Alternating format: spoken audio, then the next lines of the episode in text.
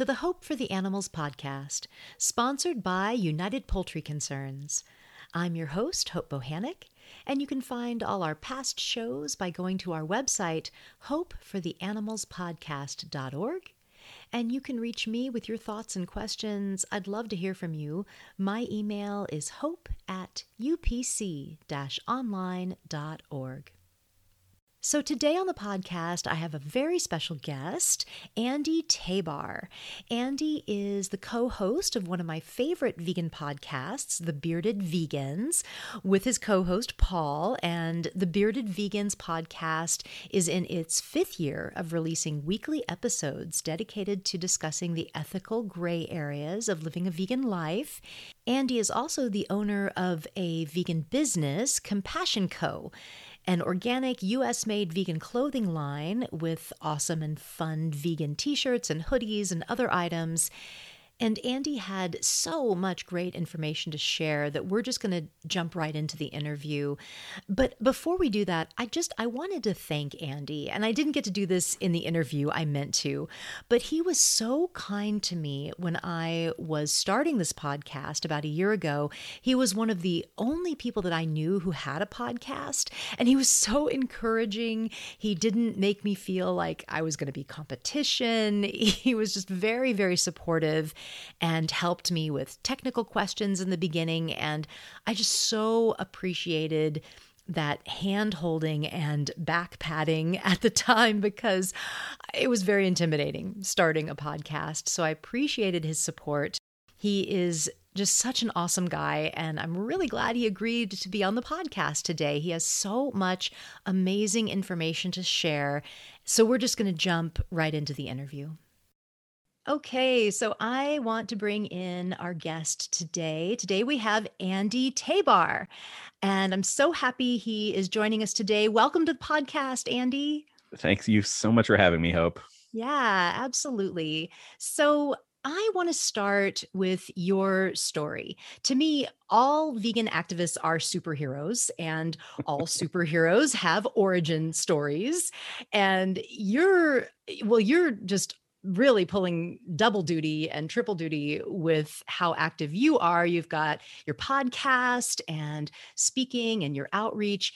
And on top of that, you have a vegan business, the Compassion Co clothing line. So you are certainly a superhero to me. And I would love to hear your origin story of when and why you went vegan and maybe got into activism, whatever you'd like to share.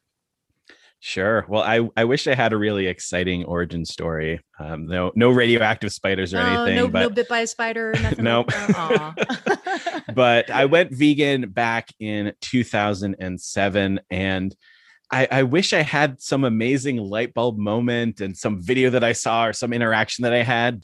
It really just came down to right time, right place, and deciding that I wanted to do it and you know i've i of course had interacted with some you know being in in college i had received vegan outreach type leaflets and stuff like that. And i i kind of dabbled and experimented a little bit with vegetarianism. Nothing ever really clicked. And then the thing that i was doing in my life back then that was what i thought would be you know my my big thing was i was in a band and we existed for many many years. We were touring full time. And half of the band one day before this big three month long tour out, out of nowhere, we're like, you want to go vegetarian? And and three of us, three of the six of us were like, sure, let's do that. And we kind of made a plan. You know, we were doing basically like a, a clockwise circle around the outer, like the rim of the US. And we're like, well, we can't do it in Florida because we love their gator tacos and there's this burger place in Texas, but we've never toured in like Northern California, so we don't know what we're missing. So let's just plan to go vegetarian after we leave Southern California. And it was this, it was as simple as that. I don't, I honestly don't know why. It just felt like there was, it was the right thing to do. Mm-hmm. And so we were in California and a friend brought us to this burrito place. And it was a little earlier than scheduled or planned to go vegetarian, but we went to a burrito place the veggie burrito was the cheapest. And right then and there, three of us were like, okay, let's just start right now. And literally never looked back. It was not a struggle or anything. And a few months later, we ended up touring with a band where all of their members were vegan. And even at that point, I was like, oh, vegans, like, I don't want any of that. I don't need that. I don't have to check for honey in my bread and all this stuff. They were the kindest, nicest, most amazing people. And I had Aww. met vegans prior to that that were kind of more of the militant, you know, that would come from like the punk hardcore scene, that kind of vibe of vegan, never connected with them. But these people were so warm and welcoming. And I just thought I would love to be like them and they were so kind and receptive to the questions we asked about the you know they were eating Tofutti and i was they let me try it and i was like this tastes like glue and but they never they never were like well screw you carnist. They they were just so receptive to the questions and it wasn't long after that that i bought a vegan cookbook and just started making things out of it and i was secretly vegan for a couple of weeks until a friend noticed that I, you know, turned down cheese somewhere and they're like, Are you vegan now? And I was like, Yeah, I guess I'm vegan now. So, you know, that was mm-hmm. in like August mm. of 2007. Wow. And just kind of never looked back from there. And at that mm. point, I was buying all the the books that I could. I wanted to, you know, learn everything I could and and you know, cookbooks as well as I think it was the vegan source book that I picked up that really laid out the the ethical arguments and all the stuff that was happening. I was watching as many documentaries as I could so I kind of really just became immersed in that world. And I started selling vegan baked goods at shows for like a dollar or two with some vegan literature. And then from there, just kind of got into the world of vegan activism and you know it's a it's a whole thing start a vegan clothing line all the stuff you mentioned and that just kind of really put me into the world of, of veganism hmm. wow okay so i have to say that's a very unique origin story, though making a pact with your band. I've never heard that one. Uh, and and I'm sorry, you can't just gloss over the band thing. Okay, so what did you play? What kind of music? well, it's um, you know, it's a it's a very acquired taste, I will say. It was kind of started as like a ska punk kind of band and ended as just a really weird heavy thing with horns. So it was the type of thing where if you if you liked what we were doing, you were super into it, and otherwise it was like pretty inaccessible. But I was actually I was the front man, so I wouldn't call oh. it singing exactly, but it was a lot of jumping around and screaming my head off and wow and had a really fun time doing it. Wow.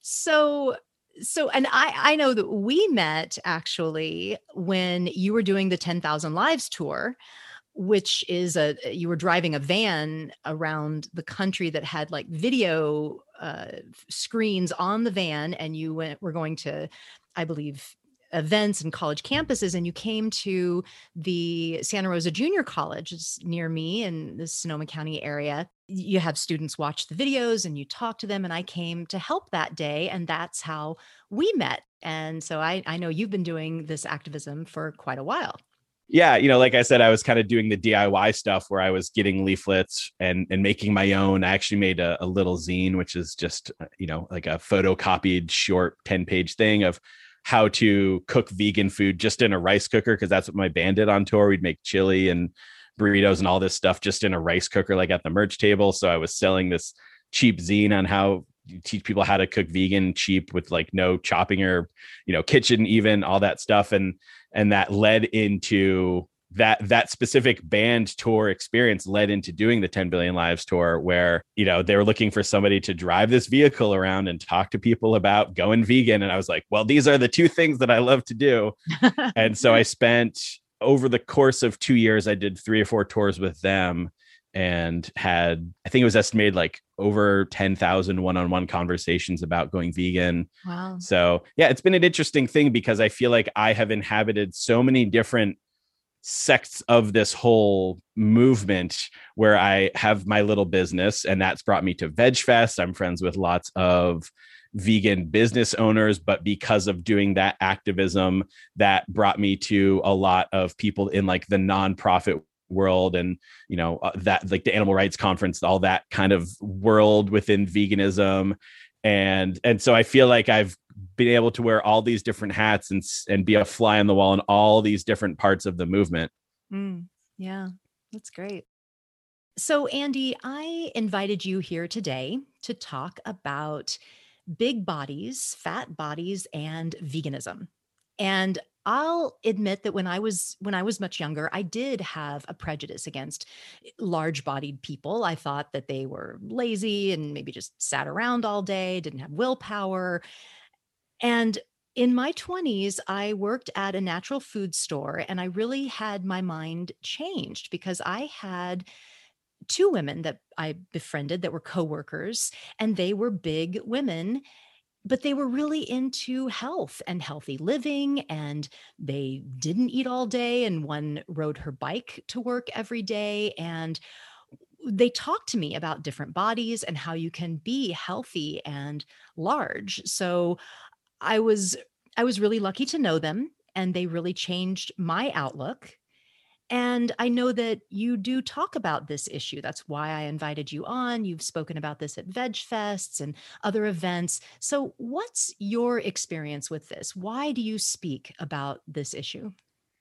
Well, I uh, first I want to say that I know we will be talking about specific terms and things like that, but I just want to put out right up front that I think it's totally fine, acceptable to say fat. I know that it is like a it's a really scary term. Like we're all sort of taught to be scared of our bodies changing or having a little fat or a lot of fat on our bodies. But I think a, a part of the work that I'm trying to do is to help to just make fat a neutral descriptor.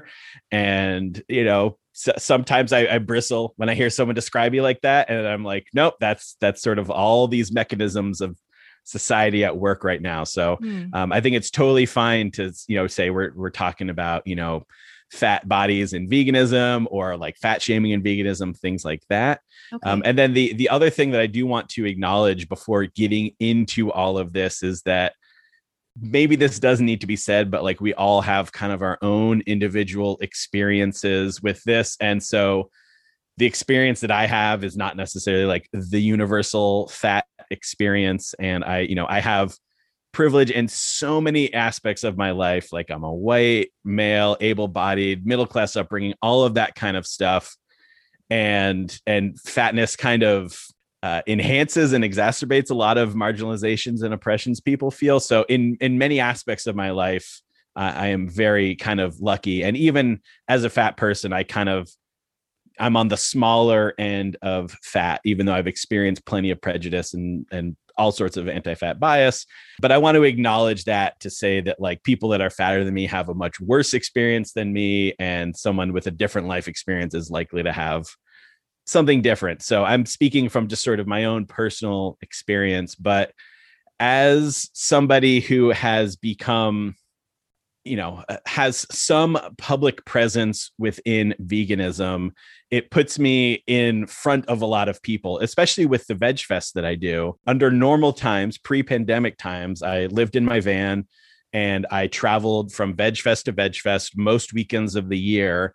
I'm at a veg fest and putting my myself my my fat vegan body at my merch booth with all my shirts that say vegan and vegan related phrases in front of the thousands of people. You know, sometimes it's a thousand, sometimes it's like 30,000 people, like at Vegan Street Fair. And so I'm sort of subject to a lot of people's gaze and a lot of people's you know conversations so uh, I, i'm sort of like on display and i'm eh, like being presented to the public in so many aspects of my life much less so with with podcasting obviously but so so all of that has led to me having a lot of different observations about the way that the vegan movement interacts with fat people with fatness and the ways that the vegan movement in many ways is reflecting a society-wide anti-fat bias and in ways that are very specific to veganism i think really magnifying and making fat shaming and anti-fat bias like much worse in the vegan movement than its society at large in a mm-hmm. couple of different ways in different places. So, all of that said, I decided that I wanted to increase representation for fat vegans because you know the ways that anti-fatness manifests itself within veganism is things like saying that veganism is a magic cure all it'll be a weight loss plan it'll fix all of your health issues and then in in terms of trying to be a good activist i kept encountering people saying you have to have a specific body to be a good vegan activist you're you're selling this ethical stance with your body and all of those things collided to wanting to increase representation and eventually to want to sort of actually speak about it so the very first thing I did with my clothing line, Compassion Co., I just put out a button that said, Some vegans are fat, get over it. And it was one of those things that I had the idea for like a year and I had the design made and I just didn't make it because I just saw what happens when fat people step out of line, especially within veganism, because there's sort of the only way it's like okay, quote unquote, okay to be fat is to be working to not be fat. That's like the good fatty trope, and that's sort of the acceptable way. But mm-hmm. for someone to just go, I'm just fine being like this, and I'm I'm happy like this, um, is when people get really angry. So I sat on that pin for a long time. And eventually I put it out and I posted it, and then I just like ran away from my computer. and and and thankfully i came back to certainly some some very mean and abusive comments but overwhelmingly a lot of people that said thank you for saying something i feel so alone in this i feel like i can't tell people i'm vegan and that i'm a bad vegan and all of those mm. things that i personally have experienced myself and have heard many other people say mm. and so that led me to doing a couple other designs mostly they say like fat happy vegan and and things like that were that are designed to encourage representation of fat vegans because I feel like if we're a movement that is trying to change the world, but our representatives are only seen as being one specific body type, that we're really limiting our potential as well as just causing harm to people by enhancing the anti-fat bias in society that that causes lots of harm. And we can talk about what that harm looks like uh, later on i suppose but so that's that's been my experience. Doing that has led me to speaking about these things at vegfest and being on a couple of panels and doing some podcast episodes about it and and that has been my general experience with with this hmm.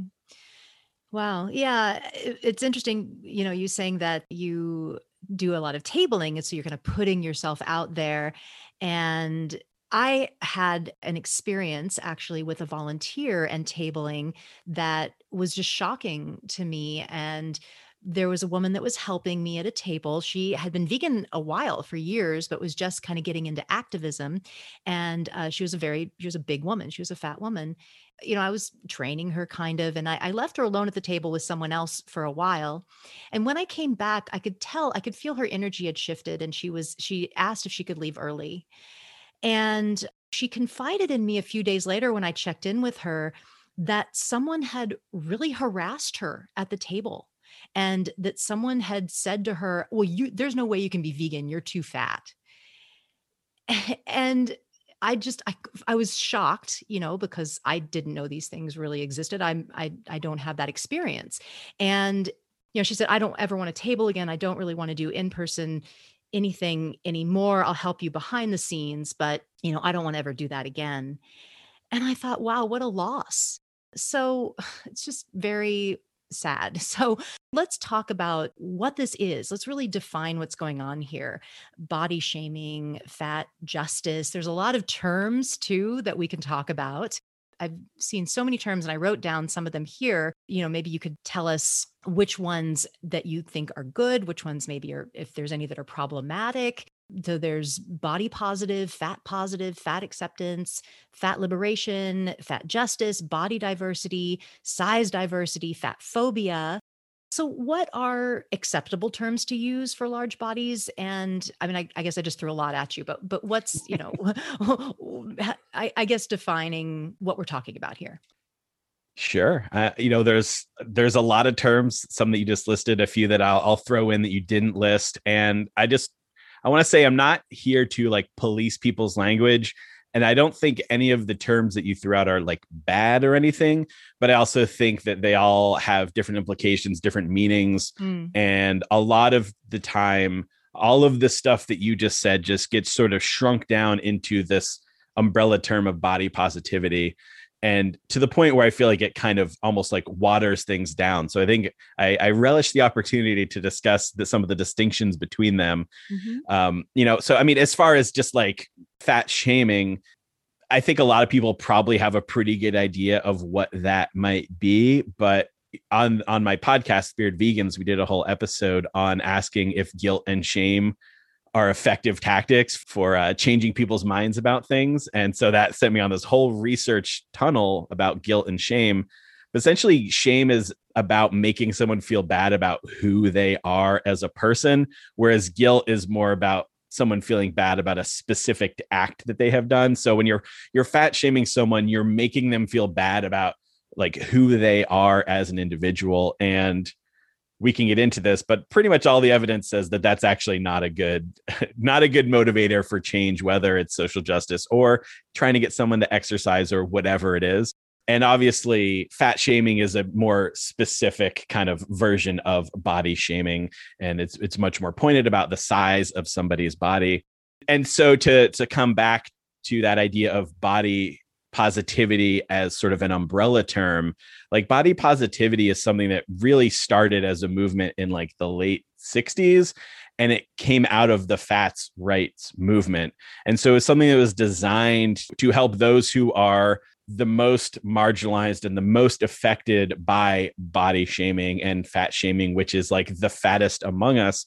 And like over the years, it's kind of become a term that, like I said, is watered down. I would say it's been really co opted by the wellness industry. And the wellness industry is just the new terminology for the weight loss industry. There's been kind of a shift over the last 10 years or so. Like you're even seeing Weight Watchers has rebranded as WW now because weight loss there's sort of like something in the air that's like mm, maybe it's not quite right but if we rebrand it to talk about wellness then all of a sudden it's okay to talk about people's body sizes and things like that. So as a reaction to body positivity kind of getting watered down that's where terms like fat liberation fat justice etc come out of.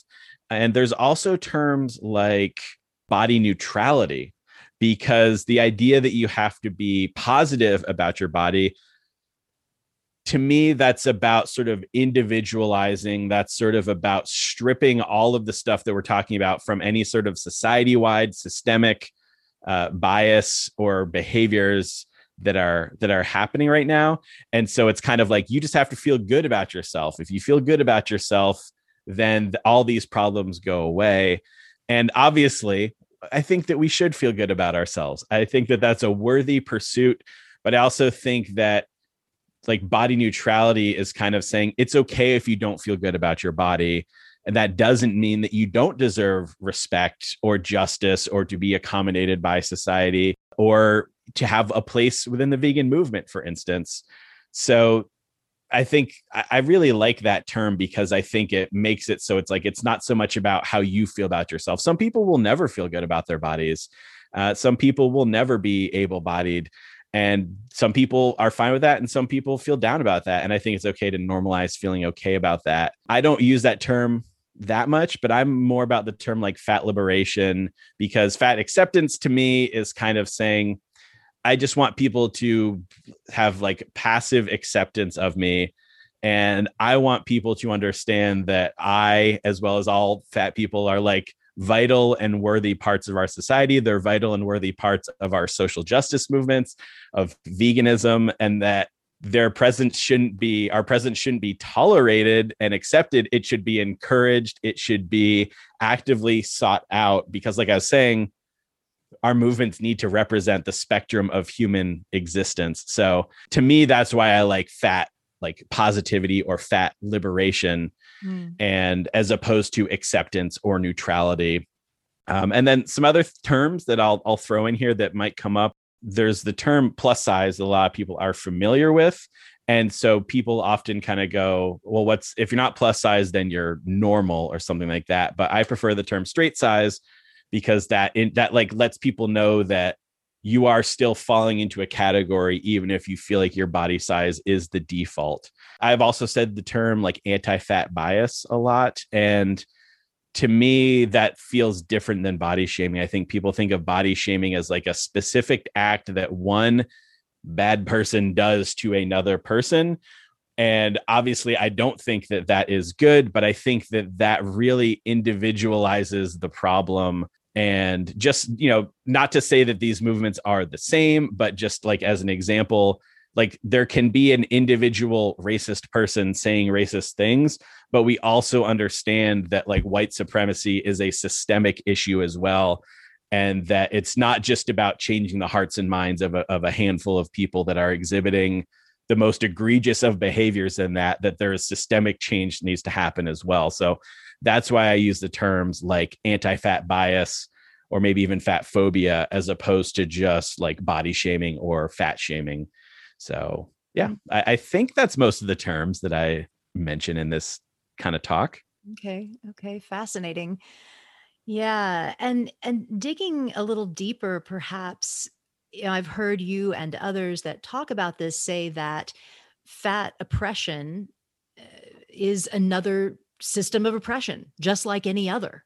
Can you expand on this and how it relates in the vegan community and perhaps how we use body image in the vegan community? so this is a question that I have struggled a lot with fi- figuring out a way to have like a really good kind of succinct soundbite about this. It's something that I am still working out in my mind, but I think that it's worth saying that you know all, all systems of oppression don't exist in a vacuum you know everything is not like its own little individual thing and this oppression sits over here and this one sits over here and this one oh we can tackle that one and then we move on to this one so I think that like anti fatness does not exist in a bubble. And I think it's totally fine. It's totally acceptable. I think it's necessary that we all really focus on, you know, become experts in one specific thing while also educating ourselves about all other systems of oppression. So I think it's like it's intertwined with veganism because we are fighting for the liberation of bodies, right? We're fighting we are fighting for the body bodily autonomy of non-human animals and I think like all of these things are intertwined and we can't separate one from the other. And like the, there's a fantastic book that I'd recommend, Fearing the Black Body, which is about sort of the racist roots of anti fat bias and fat oppression and body shaming and all of that stuff. And like when you dig into these things, you're like, oh, wow, all the roots of these things are very similar. And so I think that it's important to recognize that that they're all kind of intertwined together and that they also enhance and exacerbate each other enhance is like almost like a positive word but it like makes oppressions worse if you are also fat while experiencing some other kind of marginalizations Mm. Yeah. And what was the book called? it's called fearing the black body Hmm. All right. We'll put a link to that in the show notes. So, switching gears just a little bit, I think that there is a sentiment in the vegan activist community, and you touched on it a little bit earlier, that's kind of like, well, yeah, okay, y- you can have body acceptance and body positivity. That's fine. That's good for you. But don't bring it into veganism. We tend to want people to think that they're going to lose weight. There's a lot of health based and health focused, plant based activism that is kind of the gateway, you know, into veganism as they see it. And they promise all these miracle health benefits, weight loss being one of them. I, I think that they want to hide fat vegans because it doesn't fit into that narrative. What do you say about this? Well, you, you said a lot of things there that I that I would like to touch on and, and kind of tap into. I agree that it feels like fat vegans are often hidden, and I think you need to look no further than the leaflets and literature that so many organizations put out. Even even ones that I think have made posts about fat acceptance and vegans comes in all shapes and sizes. You look at the leaflets they're handing out to try to appeal to non-vegans, and it's pretty exclusively you know thin or straight size kind of muscular type of people and and there's just like you said there's this promise of whether it's explicitly stated or it's kind of just implied that if you go vegan you will look like this you will have this body and i and i don't want this conversation to be misconstrued as saying that I don't think that we should ever talk about health. People want to know that they're not going to die if they go on a vegan diet. They want to know that they can thrive. They want to know that they can continue to perform at elite levels in their sports and i think all those things are important and a part of our activism. Yeah. but when we over promise things be, that that we can't deliver on because if you if you say like what's a vegan diet that's like saying what is a meat eater's diet right? There's so many different variations of that and there's so many different ways to eat as a vegan and there are people who adopt the you know the whole foods plant-based diet. And from what we've seen that can definitely offer some health benefits um, but not everybody is going to be so strictly focused on that and a lot of people don't want to go vegan and transform into the super bodybuilder type person. They just want to continue to live their lives without harming animals. So if we overpromise things, uh, that leads to this whole rash of videos that I've certainly seen, you know, hundreds of them at this point of the person saying, I'm a failed vegan. I went vegan and it didn't work for me. Mm. And you know, what does that phrase mean? It didn't work for me. You know, veganism always works because it's always reducing your impact on animals it's always it's always working in that regard but if we're saying you're going to lose all this weight or you're going to you're going to reverse your cancer and like all of these promises that i've seen people make um, i think it, it's a huge detriment one to a lot of people because we're lying to them and two because we're losing the focus on the animals so I, I think all of that is such a detriment to this movement because sure a lot of people do enter into this because they're like i want to eat a little bit healthier. Oh let me try this veganism thing. And i think there is a lot of power in that. It does kind of bring down the barriers for a lot of people to then be open to the ethical messaging of it. So i, I don't want to discount that but i think that we just do such a disservice if we're not saying to people you can do whatever you want on this diet you can maintain whatever body you want on this I don't even say diet, but like in the, within these ethical beliefs, you can eat in any specific way. There's even like vegan keto books and stuff out there right now. Like, you, mm-hmm. there's anything that you want to do, you can do as a vegan. And if we're not presenting that, if we're only like, this is a wonderful miracle health cure, I, I feel like we're just doing such a disservice to the animals. It's true. Veganism is a justice movement for animals. It's not a health movement. That would be more plant based. You know, I, I, get these emails from uh, talks that are happening, and it's lose weight, feel great, be your best self, and all of that, and go vegan. And if we don't fulfill those promises in some certain amount of time and that people don't get those results, then it's possible they are just going to say, forget it. You know, like you said, there's all these people that say, oh, well, it didn't work for me if that's the main message and and I, I i agree with you it can bring people in that's that's fine but we've got to keep the focus on the animals yeah and obviously there's a diversity of opinions on like how much we should focus on health i just in my mind i feel like it's a tool in the toolbox it's a way to answer someone's question about if i decide to adopt this ethical framework am I going to get enough protein? Am I going to get enough B12? And all of those things. Um, I don't think that it should be the specific selling point. And it, it's fine if there's like a panel on that at a veg fest. I go to so many veg fests where literally five out of six of the speakers are people over promising the benefits of a plant based diet and telling people to adopt these highly restrictive diets that are free of all all sorts of things that would be considered to be a part of an average plant-based diet which i think is another thing that leads to a lot of people abandoning it because they think to be vegan they have to get rid of salt and oil and sugar. And if if that's your thing and it works for you that's great. But people that think that that's like an inherent intrinsic part of this. It's a shame that there's kind of this overlap between the fact you know the fact that vegans don't eat animals and people that want to promise all these health benefits also typically are not eating animals. And there's kind of this overlap but really they're almost two bizarrely different worlds at the same time. And and i actually i do want to say because you you mentioned how a lot of people are saying that's fine if you want to have this body acceptance whatever movement but don't bring veganism into it my response to that like i mentioned is that all these things are intertwined but i i don't just want a vegan world I am not fighting for a world where animals are free, but we can still be horrible to human beings yeah. and where human beings are still horribly oppressed. Yeah. And I don't know why anybody would want that personally. So I get that we might feel like we need to put our time and effort into certain things. And again, I don't think there's anything wrong with that. But like let's ask ourselves what are we actually fighting for? I i rarely use the phrase vegan world anymore. I am fighting for a just world. I'm fighting for an equitable world. That means a world in which we don't treat fat people horribly and a world in which fat people are not subject to all the systemic biases that they currently are.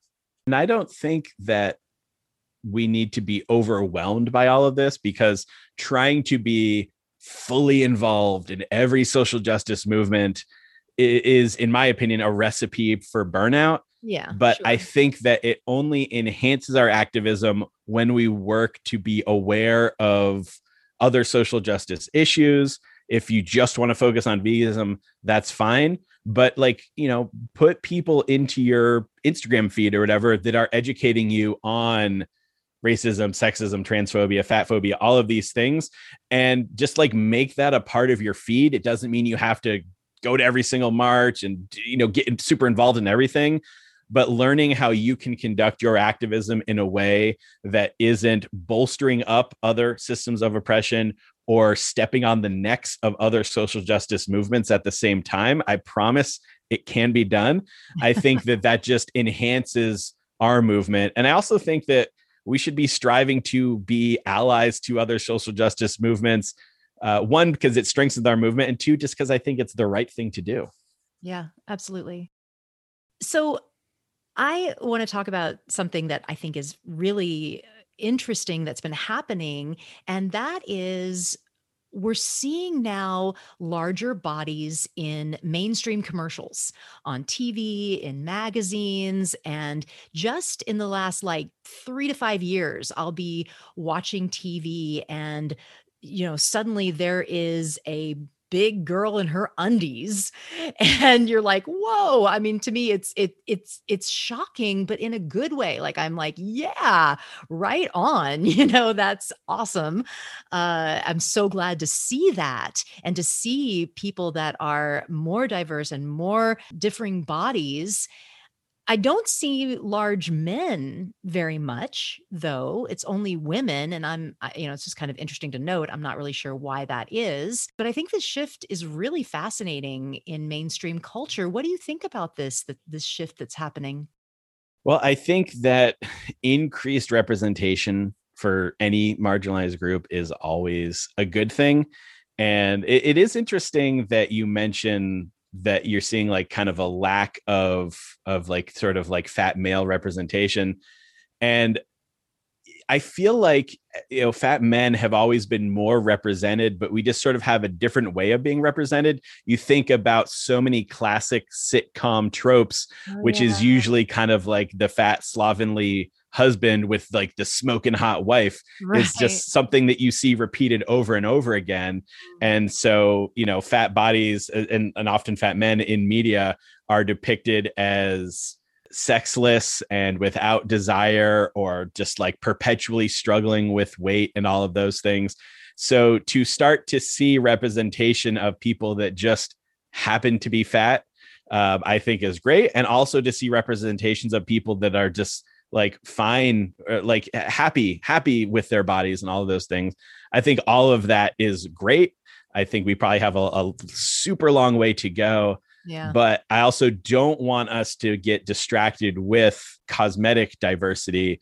And like, I also want to make sure that we are keeping our sort of our eye on the prize, right? Because, oh, you might have films with uh, increased representation of women, but has the pay gap the gender pay gap has that been addressed right you have all of these you know focus on racial justice over the last year and it's cool that people are painting black lives matter in the street but are they actually addressing the material needs of black americans right now mm-hmm. and so the same thing i think again not to equate all of these movements but you, you start to see sort of a similar pattern it's cool that there's more fat people being represented in media and I guess even in, in advertising, although I'm a little more cynical about about that.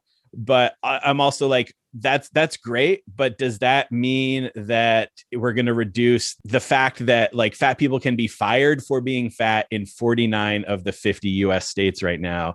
Does it address the fact that there's actually a pay gap for fat people? Fat people are likely to be paid less. Fat people mm. are likely to get worse medical care. And there's all these studies about sort of anti-fat bias within medical providers and stories about people that went to the doctor for something really serious and the doctor said well you need to lose weight. That'll solve your problem. And then later you find out they actually had cancer or some tumor or something like that and there's like all all of these things those are just like a few small examples of the ways that like anti-fat bias is built into like the fabric of our society. Wow. so i hope that increased representation can help to normalize seeing you know fat people and hopefully help those things but it's only one piece of the puzzle. Wow. Well that some of that stuff was really shocking. I mean i knew some of it but wow. I too hope that that it helps and it is helping and at least seeing people of different sizes makes it more normalized in a way and i don't know hopefully hopefully it translates into helping with all those issues. So I, I really want people to understand and realize that not all fat people are unhealthy and I think that there's a real uh, misconception that just because you're above your BMI or whatever, that you're unhealthy. And that's not the case. Uh, I've learned that, and and and skinny people, of course, can be unhealthy. So it goes both ways. I, I, I would love you to address this, and that we don't necessarily have to be super thin to be healthy. Sure. So the first thing that I want to say is that BMI is something that gets brought up in a lot of these conversations. And I think a lot of us. And, and what is BMI? I should have, it's body mass index. Body mass index. And so it's essentially it's, it boils down to like a height to weight ratio. And that gives you a number, which puts you in a category. Yeah. Uh, you know, they're like obese, super obese, etc. Um, I don't use the term obese, and I think that that sort of really pathologizes body size and i think well, so, that, that that's that's interesting. So you're okay with fat but not obese. Explain that because i would think obese is a little like lighter or softer. So i think that like fat to me is just sort of like a neutral descriptor where obese is like this medical term that has been applied or maybe a scientific term that's been like applied to different body sizes. And then like the end result of that is this real big stigmatization of certain body sizes and like the the history of bmi it was not initially meant to be uh, an indicator of a specific one individual's health and it was created using only like white european men's bodies so it considered to be widely like racist and sexist because it doesn't account for a wide diversity of body types. Mm. Just like this is something I learned from Carol Adams that crash test dummies, like crash tests are only done with dummies that were at least at a certain point in our history, only with like bodies mm-hmm. designed to be like male bodies. The right. the placement of your seatbelt wasn't designed for like breasts, for instance. Mm. And and so when you take like a bunch of like white men and then use their specific measurements to determine what the ideal body size is, there's a lot of problems with that. I think that it's a it's a, a measurement tool that's like super outdated mm. at this point. And as far as everything else that you said, certainly you cannot tell the health of somebody by looking at them. That is absolutely true. But for me, the most important thing is that regardless of somebody's level of health, regardless of their fitness or chronic diseases, all of that stuff, I think that even if somebody is unhealthy, they're deserving of love, respect, a place in the movement, and not to be subject to the systemic issues that come along with anti fat bias. So I'm not interested in proving that I can be healthy as a fat person because I don't think that that should be. I want I want to use the term moral baseline, but like I, you know, I don't think that that should be like the moral measuring stick by which we determine someone is welcome in our society and deserving of, of respect and justice and all of these things. So, uh, you know, there's a lot of people that do great work around kind of disproving those things. To me, it's kind of it's a, a distraction from the overall point of the fact that we all deserve love and respect and and care and justice in this society. Wow. Yeah. really well put and beautifully said and I hadn't hadn't thought about it that way and you are absolutely right. So, what advice do you have for people out there that want to help? And I mean, I guess we can call them allies. Maybe let me know if you think that word applies, but for people who want to stand up for for fat vegans and want to help.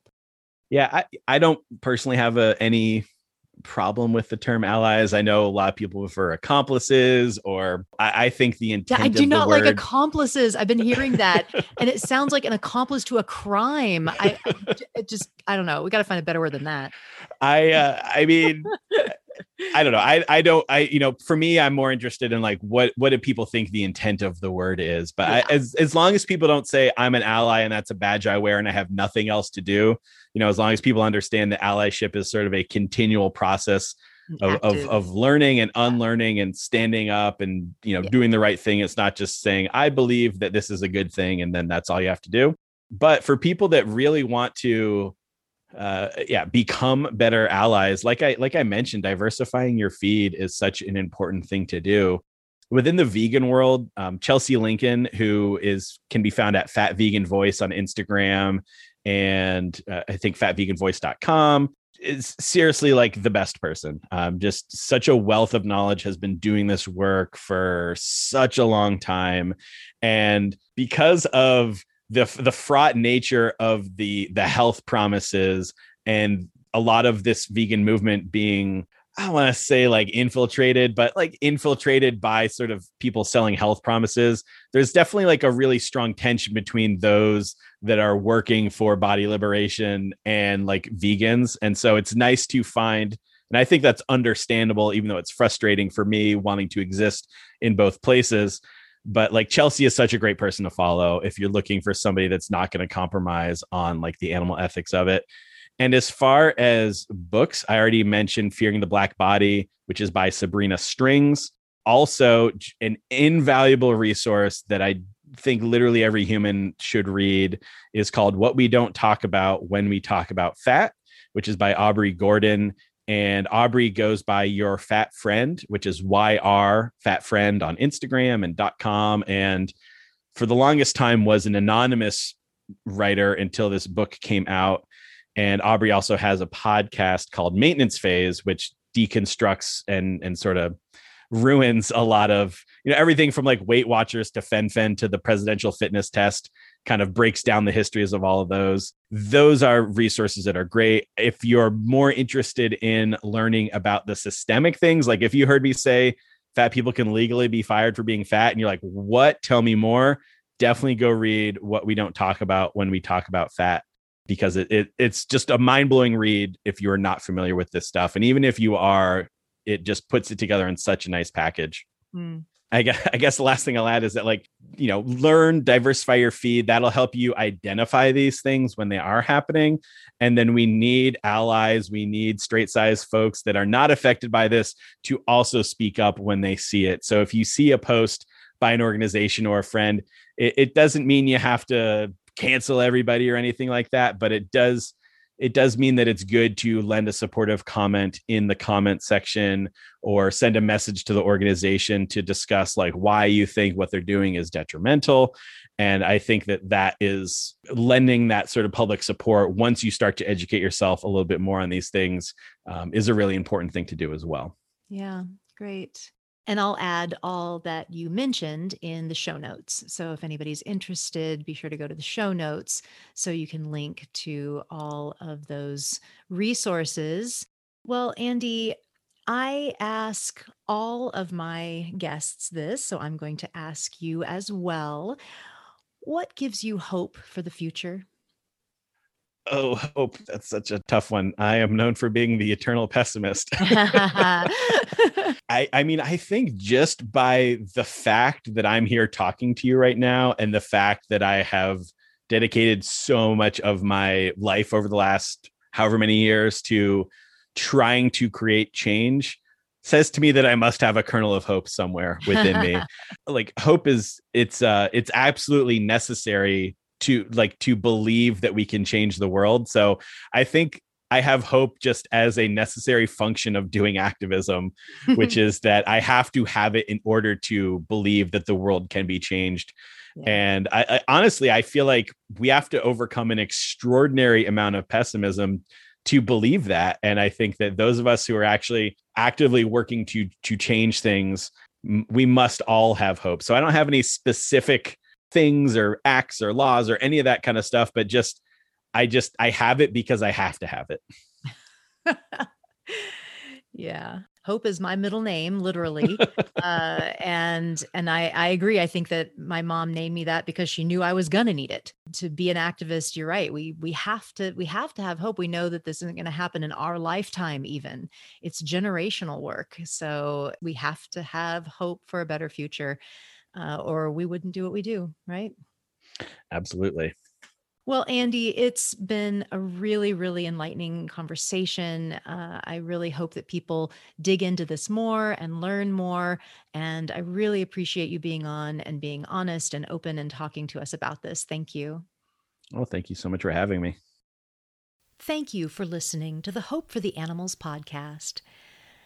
I've interviewed numerous guests now for the podcast, and, and a lot of the times I'm already basically familiar with the information, but with some, I learned so much. And I not only learned something, but I feel like my perspective shifts. And this was one of those interviews. I feel like I now have a much deeper understanding of this issue and of anti fat biases that, that even I still had. So I want to thank Andy for his insights. It was really informative. If you found this episode important, please share it with your friends or on your social media platforms. Add us to your listening library and maybe give us a five star rating or write a review wherever you listen to your podcasts. That will really help us to grow and reach even more ears with this kind of critical and meaningful programming. And always have hope for a better day for non human animals and for humans, human animals of all shapes and sizes, and live vegan.